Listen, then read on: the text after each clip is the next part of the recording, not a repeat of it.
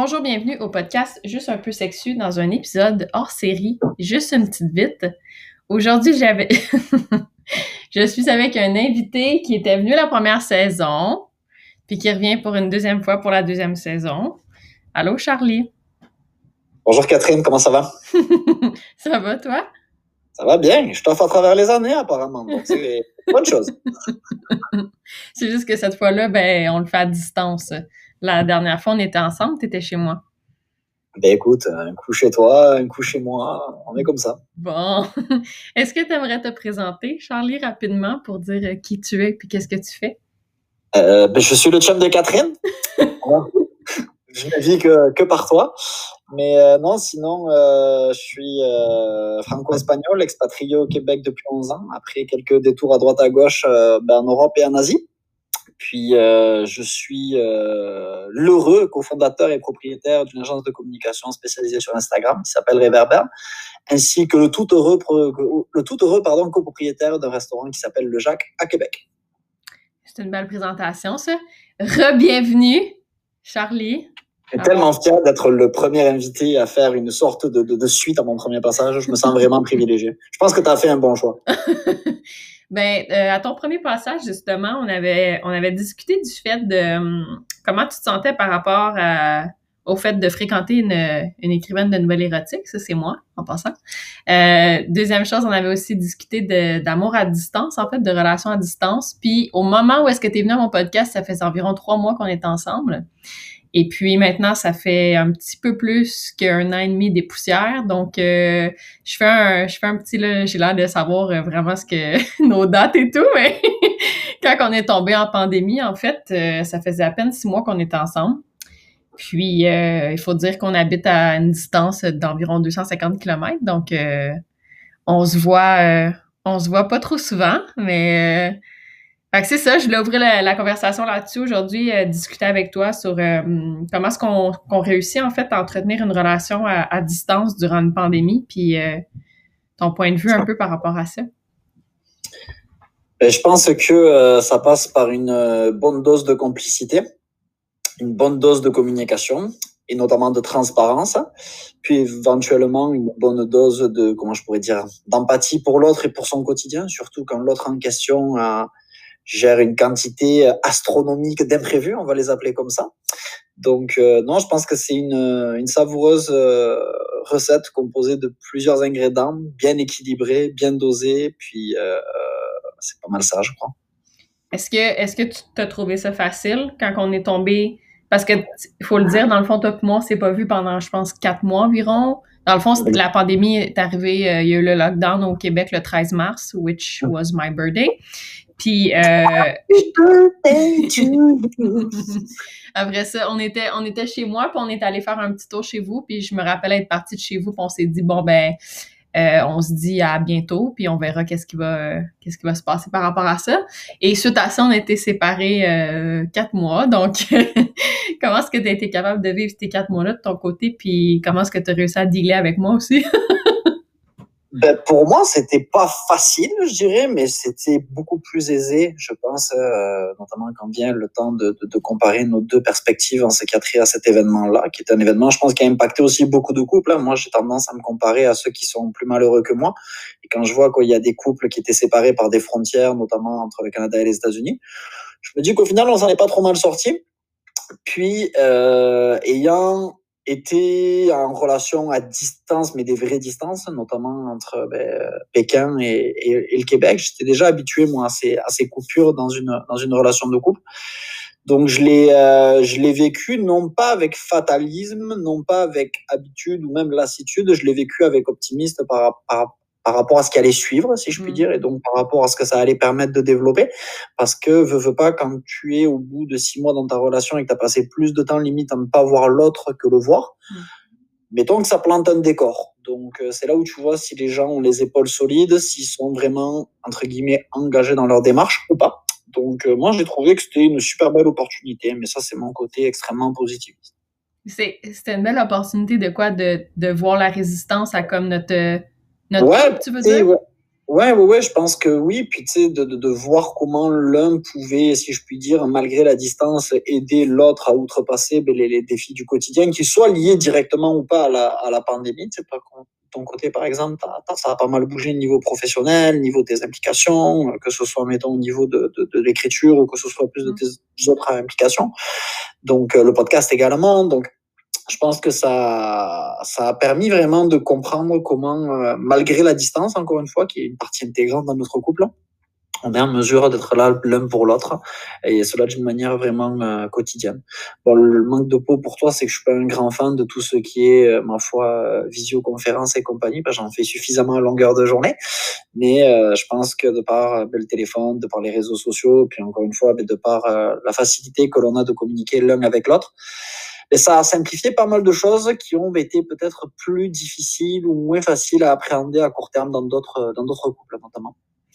Ben, tu sais, moi, je, ouais, je suis d'accord avec toi. Là. Je, je peux pas dire que ça. Bon, on en a parlé, on va quand même établir certaines limites sur notre intimité. On est dans un podcast quand même, puis ça reste que on n'est pas obligé de. pas enregistré! Ah ben écoute, ouais, moi. Ben, ce que je veux dire, c'est qu'en général, je pense que moi, de mon côté, dans les débuts, en fait, je pense que le, le, prom le premier mois, on dirait que je m'en rendais pas vraiment compte de qu'est-ce qui se passait. Fait tu sais, j'y vais avec le flow, puis de toute façon, des fois, on se voyait pas pendant comme trois semaines, mettons, puis on se voit juste le week-end. Donc, euh, j'étais un peu habituée avec cette. Fait le premier mois, c'est pas si grave, mais après ça, quand le deuxième, puis le troisième mois, il est embarqué, puis que là, tu au début, il y avait les barrages et tout. Moi, je trouvais ça difficile, puis moi, j'avais un peu de la, plus de difficulté, je pense, à communiquer avec toi, ou du moins, comme avoir la communication de ton côté, puis, puis bien comprendre aussi, tu sais, qu'est-ce qui se passait en général, puis entre nous deux. Fait que moi, j'ai trouvé ça vraiment dur. Je pense que je suis quand même, je suis quand même d'accord avec toi maintenant avec du recul, puisque ça fait maintenant plus que, ben là, ça fait 13 mois, en fait, qu'on est comme en pandémie, que ça veut dire que ça fait 13 mois qu'on vit notre relation au travers de ça. Puis dans les derniers temps, ben là, il a fallu qu'on s'ajuste aussi au couvre-feu et tout. Fait que des fois, je vais juste chez vous, genre, une nuit, ou toi aussi, tu sais, t'es venu chez nous la dernière fois pour une nuit. Fait que ça, c'est quand même un, c'est quand même un autre genre de challenge parce que j'ai pas, en fait, le vendredi, je finis de travailler puis j'ai pas le temps de me rendre à Québec. Donc, euh, des fois, je peux pas. Mais je pense, encore une fois, tu sais, c'est une, euh, les gens vont dire, c'est qu'il revient souvent à ça, mais je pense encore une fois, c'est souvent une question de perspective. C'est moi, par exemple, je suis expatrié, j'ai mes parents qui habitent à 6500 km de chez nous, je les vois, quand je les vois, pardon, une fois par an, c'est genre le maximum où je les vois. Donc, le fait d'avoir déjà cette distance avec les gens que j'aime, peut-être que moi, de mon côté, ça me rend peut-être moins plus, moins plus, c'est une très jolie combinaison, mais un peu moins, pardon, euh, ben, si je puis dire, euh, sujet à un impact de par la situation actuelle et de par la distance que ça met avec, euh, avec les gens, c'est sûr. Hmm. Je pense que définitivement, c'était peut-être moi qui avais plus de difficultés. Puis en même temps, moi, j'ai de la. En tout cas, j'ai de la difficulté à partager mon espace, là. Fait que ça reste que comme. je pense qu'en fait, ce qui a fait en sorte, je pense qu'on a réussi à passer euh, ces 13 premiers mois. D'ailleurs, on va se faire des médailles, tu sais, genre, we made it. Euh, je pense que c'est le fait qu'on vit bien ensemble mais on vit bien aussi l'un à distance de l'autre et on vit bien. On a besoin d'être seul, autant toi que moi, je veux dire. On a, on a besoin d'être à des moments euh, où on pose le cerveau et on dit fuck off, je répondais pas au téléphone aujourd'hui, peu importe qui c'est qui appelle, j'ai envie de relaxer, de prendre temps pour moi. Donc je pense que, que, que cette capacité à être bien avec soi-même, ce qui n'est pas le cas de tout le monde, il y a des gens qui n'aiment pas être avec eux-mêmes, du moins qui ont plus de difficultés à l'être. Euh, c'est sûr que ça, ça nous a considérablement aidé et puis ça a considérablement facilité la tâche aussi. Bon, ça en a compliqué d'autres, c'est sûr, mais Ouais, je pense que, ouais, c'est vrai ce que, ce que tu dis. J'entends, tu sais, je me sens, c'est juste des fois, je pense qu'il y a le, au début, c'est de construire la, un peu la relation de confiance aussi, parce que dans les débuts, en fait, moi, c'était la première fois que j'expérimentais euh, une relation à distance. Moi, j'ai jamais été dans une relation à distance de ma vie. Fait que je pense qu'au début, vu que j'étais pas habituée, parce que, mettons, dans mes autres couples, en fait, j'étais plutôt habituée d'être tout le temps avec mon chum ou quoi que ce soit. Puis j'étais souvent irritée, en fait, puis je, je me rendais pas compte pourquoi j'étais si comme en crise dans le fond tout le temps. Puis c'est peut-être parce que j'étais pas assez seule, tu sais, peut-être que j'avais c'est ça, puis je devais partager tout le temps mon espace et tout, puis tu sais comme je dis, je suis quand même assez difficile à délai avec des fois là. Donc je pense que ça va, ça va. je pense, que l'un vaut l'autre. Voilà, on va voir ça comme ça. On va voir ça comme ça. Mais en tout cas, je suis. Je pense que je pense que le je sais pas c'est quoi la, la, recette magique à ça parce que tu sais il y a beaucoup de il y a beaucoup de, de, choses aussi qui viennent impacter ça, je veux pas parce qu'il y a l'extérieur aussi puis euh, puis les réseaux sociaux, puis l'accessibilité, puis quand on a eu cette tu sais déjà mettons de rentrer dans la relation à distance dès le début, pour moi, il fallait que je travaille un peu ma confiance face à toi, mais plus à notre couple en général, tu sais, pas nécessairement juste toi. Fait qu'il y avait cette, il y avait ça que je devais comme, ben, dealer avec, là. Puis après ça, quand on est tombé, ben, vraiment séparés à 100% à cause de la pandémie, moi, j'avais vraiment, euh, j'avais vraiment de la difficulté là au début. Tu sais, je me disais, bah, est-ce que, on en je me souviens qu'on en avait parlé ouvertement aussi là. Euh, je t'avais posé la question, est-ce que tu veux qu'on reste ensemble? Est-ce que, est-ce que tu veux qu'on prenne une pause puis qu'on voit après et tout? Puis, tu sais, je me rappelle que tu me dis, non, tu sais, j'ai pas envie de prendre une pause, j'ai pas envie que on voit après, on est dans la relation puis comme qu'on soit ensemble ou je pense que c'est l'adversité, ça fait l'adversité fait la beauté d'une chose. Tu sais, toutes les choses qui sont obtenues facilement dans la vie, tu t'en rappelles pas forcément. Par contre, les choses pour lesquelles tu t'es battu et pour lesquelles tu as galéré, puis as, tu t'es donné à 200%, là, tu t'en rappelles et c'est ça qui fait le bon moment. Donc ensuite, ça, ça, dépend des profils, ça dépend des gens qui aiment être devant cette adversité-là ou pas, genre, et cette tolérance entre guillemets à s'imposer certaines choses. Mais je pense que c'est ça qui rend la chose encore une fois belle. C'est tellement facile d'abandonner et dire bon, ben on verra plus tard c'est. Euh, ouais, là on dit ça, puis le check bien dans, dans, je sais pas, moi, la journée qu'on va habiter ensemble, là. Est-ce qu'on va s'ennuyer de ces moments-là, hein? deux chambres, deux chambres, s'il vous plaît, minimum. OK, puis euh, est-ce que euh, tu, j'aimerais ça faire un retour peut-être, est-ce que, est-ce qu'il y a des choses qui ont changé par rapport à la vision que, que tu as de moi par rapport Ton régime alimentaire, ça, c'est une bonne chose qui a changé depuis la dernière ah, fois. j'ai pas envie de parler de ça, Charlie. J'ai pas envie de parler de ça. J'ai pas envie de parler de ça. Pourquoi t'as plugué ça? Ah. Ah. C'est beau, c'est beau. Oui, bravo. Je mange de tout maintenant. Je mange de tout. J'ai plus de restrictions alimentaires quelconques. Merci. C'est bien ça dans un couple. Aider l'autre à découvrir de nouvelles choses. Tu sais, je veux dire, c'est. Oui, oui, bien sûr. Moi, je j'ai cuisiner. Ça a participé à ça, là? Ben oui, fait que c'est sûr, j'aime pas cuisiner, j'aime pas faire de la bouffe, je mangerais tout le temps la même chose, tandis que toi, t'aimes la bouffe, t'aimes cuisiner, t'aimes les, les bonnes choses, les bons ingrédients, les bons alcools, les bons vins et tout. Fait que c'est sûr que toi, cet amour-là, pour moi, ça a été beaucoup plus facile d'être aux côtés d'une personne qui maîtrise ces choses-là, puis de me redonner aussi un goût à comme manger en général, tu sais, puis à pas me priver, puis... fait que en tout cas, merci pour cette, euh, cette parenthèse, mais je voulais. je pense pas que c'est une parenthèse, bien honnêtement. Moi, je pense que c'est justement ces choses-là sur lesquelles les gens peuvent tabler, peu importe la relation qu'ils entretiennent avec quelqu'un, que ce soit une relation amicale, que ce soit une relation familiale, que ce soit une relation amoureuse, peu importe la définition de relation amoureuse, peu importe vraiment comment elle se décline. Je pense que le plaisir de, de manger puis de boire, c'est vraiment deux choses qui sont vraiment le ciment d'une relation. Encore une fois, moi je le vois avec si on sort de la relation de notre couple, sais, si mhm. on parle de relations intimes que j'ai avec des amis, c'est vraiment des gens que je considère très proches de moi. Qu'est-ce qui, qui fait le ciment de cette relation-là dans le contexte dans lequel on est actuellement? C'est le plaisir de partager des choses simples, parce qu'on est réduit à faire ça en fait. On est réduit à partager des choses très très simples. Et même là, ces choses simples comme le plaisir de manger ensemble, de boire un verre ensemble, ça a considérablement évolué. Et durant la période en tant que telle, avec la réouverture, la refermeture des restaurants, le pouvoir manger dehors, l'ouverture des terrasses, blablabla, blablabla. Et je pense que c'est ces petites choses-là qui font en sorte, ben justement, qu'un couple, tel qu'il soit, et une relation telle qu'elle soit aussi, permet de construire et de rester sur des bases solides. Hmm.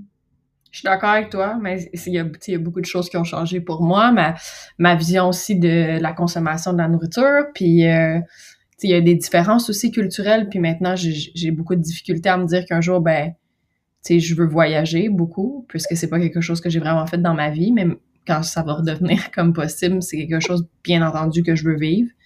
Donc, j'ai envie de m'ouvrir aussi, puis de pas refuser des choses qu'on m'offre quand on... Tu la meilleure, tu le dis, la meilleure manière de connecter avec quelqu'un, c'est de manger avec cette personne-là.